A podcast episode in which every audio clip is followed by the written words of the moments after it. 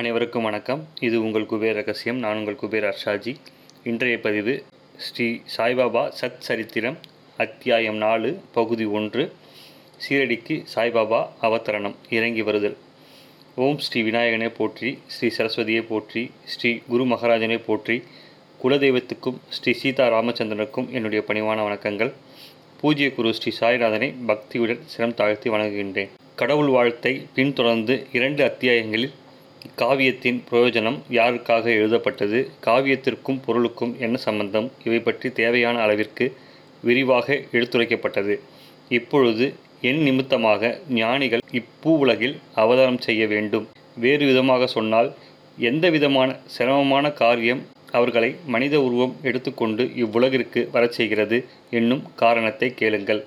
கதை கேட்கும் மகாராஜர்களே உங்களுடைய பாதத்தொழியான எனக்கு உங்களுடைய கவனத்தை வேண்டி கெஞ்சுவதில் வெட்கம் எதுவும் இல்லை. ஒரு ஞானியின் சரித்திரம் களிப்பூட்டக்கூடியது. அதிலும் இது சாயி கதாமிருதம். விசுவாசமுள்ள பக்தர்களே இதை நிறைய பருக ஆனந்தமடையுங்கள். வர்ணாசிரம தர்மத்தை பிராமணர்கள் மதிக்காத போதும் பிராமணர் அல்லாதவர்கள் பிராமணர்கள் ஆவதற்கு முயற்சி செய்யும் போதும் தண்டிக்கும் நோக்கத்தில் மதகுருமார்கள் அவமதிக்கப்படும் போதும் தர்மசாஸ்திரங்களில் சொல்லப்பட்ட விதிகளை யாரும் மதிக்காத போதும் ஒவ்வொருவனுக்கும் தன்னைத்தானே பேரறிஞனாக நினைத்து கொள்ளும் போதும் இவ்வகையில் ஒருவனை ஒருவன் போட்டி போட்டுக்கொண்டு மிஞ்சுவதற்கு முயலும் போதும் யாரும் யாருடைய அறிவுரையும் கேட்க விரும்பாத போதும் செய்யத்தக்க காரியம் செய்யத்தகாத காரியம் தின்னத்தக்க பொருள் தின்னத்தகாத பொருள் என்று பாராமல் ஆசார விதிகள் அலட்சியம் செய்யப்படும் போதும் பல பேர் முன்னிலையில் பிராமணர்கள் மது அருந்தி மாமிச போஜனம் செய்யும் அளவிற்கு சீரழிந்து போகும்போது அடித்தளத்து மக்கள் இன்னல் பட்டு குமுறும் வகையில் அராஜகத்தையும் அடக்குமுறையையும் வலுவடைய செய்யும் போதும் மத பிரிவிற்கிடையில் துவேஷமெனும் தீ தூண்டிவிடப்படும் போதும்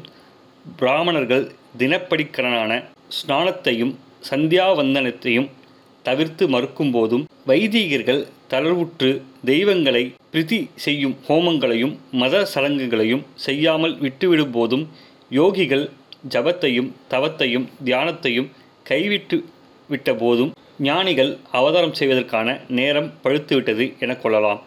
செல்வமும் புகழும் மனைவியும் மக்களும் மட்டும்தான் சுகத்தை கொடுக்க கூடியவை என்று கருதி ஜனங்கள் ஆன்மீக பாதையிலிருந்து முழுவதும் விலகிவிடும்போது ஞானிகள் அவதாரம் செய்கின்றனர்.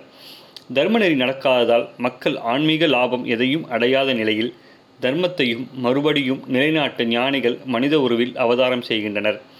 ஆயுளையும் ஆரோக்கியத்தையும் ஐஸ்வர்யத்தையும் அளிக்கக்கூடிய சக்திகளை சுவையான உணவிலும் சிற்றின்பத்திலும் அழித்து மக்கள் ஆன்மீக உயர்வு பெறும் வாய்ப்பை அடியோடு இழக்கும் காலத்து ஞானிகள் உலகத்தில் தோன்றுகின்றனர். வர்ணாசிரம தர்மத்தை மீண்டும் நிர்த்தாரணம் செய்யவும் அதர்மத்தை அழிக்கவும் தீனர்களையும் ஏழைகளையும் பலகீனர்களையும் ரட்சிப்பதற்காகவும் ஞானிகள் பூமியில் அவதாரம் செய்கின்றனர். ஞானிகள் முக்தி பெற்றவர்கள். தீனர்களை உத்தாரணம் தீங்கு நின்று மீள செய்வதற்காகவே எந்நேரமும் உழைப்பவர்கள். அவதாரம் செய்வது உலக நலனுக்காகவே. அவர்களுக்கு சுயநல தேவைகள் ஏதும் இல்லை. பக்தர்களை கரையேற்றுவதற்காக ஆட்டம் கண்டு கொண்டிருக்கும் உலக வாழ்வை சுற்றி பற்றின்மை என்னும் அஸ்திவாரத்தை உறுதியாக போட்டு அதன் மேலே ஆன்மீக கோயிலை கட்டுகின்றனர். தர்மத்தை மறுபடியும் நிலைநாட்டிவிட்டு வந்த நோக்கத்தை பூர்த்தி செய்துவிட்டு ஞானிகள் அவதாரத்தை முடித்துக்கொள்கின்றனர் பரமேஸ்வரனே சேமத்தையும் சுகத்தையும் அளிக்கும் குருவும் ஆவான். அவனே எல்லையில்லாத அன்பானவன். ஜீவாத்மா மனிதனுடைய ஆத்மா இவ்வுலகனைத்திற்கும் ஆனந்தம் அளிக்கும் பரமேஸ்வரனே இறைவனே பரமேஸ்வரனே சேமத்தையும் சுகத்தையும் அளிக்கும் குருவும் ஆவான். அவனே எல்லையில்லாத அன்பாவான். அவன் நித்தியன் நிரந்தரன் பேதமில்லாத முழுமையானவன். தேச கால வஸ்து பேதங்களை கடந்தவன். இரண்டாக பிரிக்க முடியாதவன் முடிவில்லாதவன்.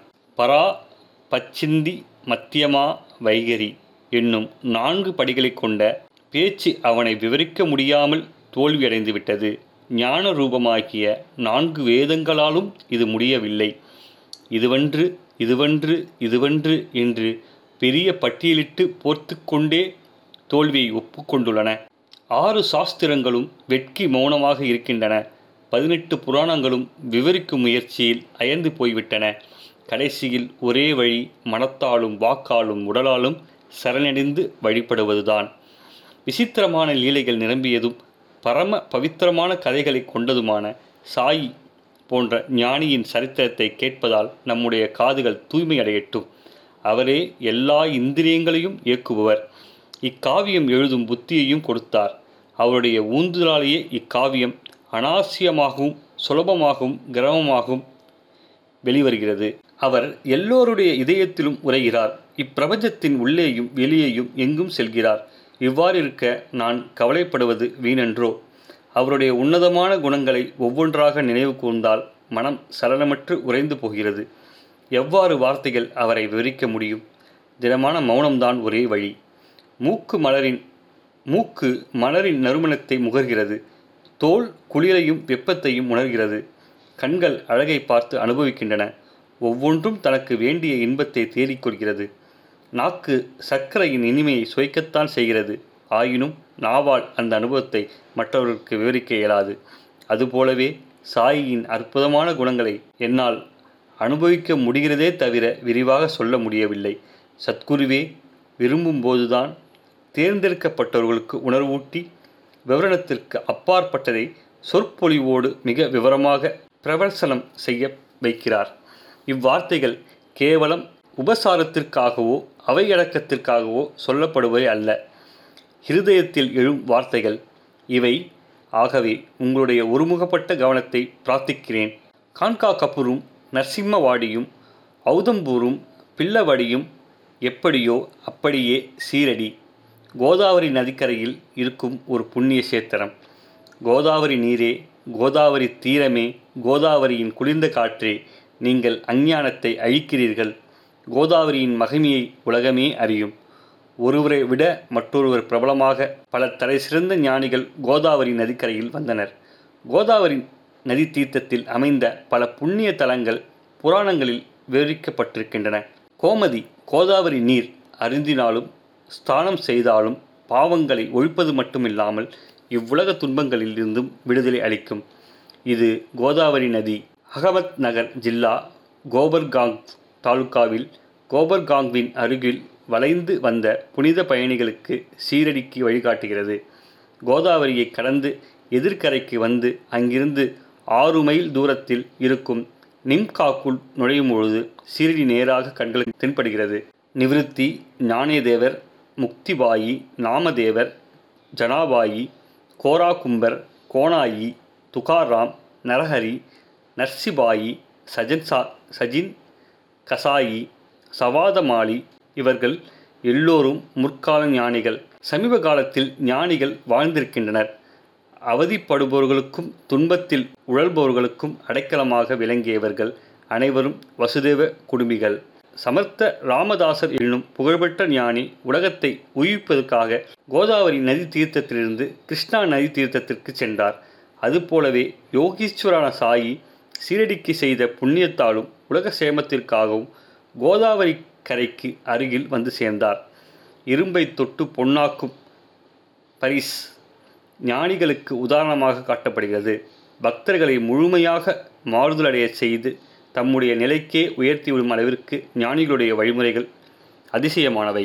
வேத பாவத்தை அழித்து பிரபஞ்சம் அனைத்தும் பிரம்மம் ஒளிர்வதைக் கண்டு நகரும் நகரா பொருள்கள் அடங்கிய சிருஷ்டியின் அழகை பிரித்து பார்க்க முடியாத பிரம்மத்தின் அழகாகவே பார்க்கும் கண்ணோட்டம். இப்பிரபஞ்சமே நானினும் நான் தான் என்னும் ஞானம் உதித்தபின் கிடைக்கும் சுகத்தை எவரால் விவரிக்க முடியும்? அவன் சாதகன் மிக உயர்ந்த நிலையை அடைகிறான். அவ்வாறு இப்பிரபஞ்சம் தானும் ஒன்றே என்ற அனுபவம் வந்தபின் தன்னிடமிருந்து வேறானது எதுவும் இல்லை என்று தெளிந்தபின் யாரை யாரை விரோதபாவமாக பார்ப்பது யாரிடம் பயப்படுவது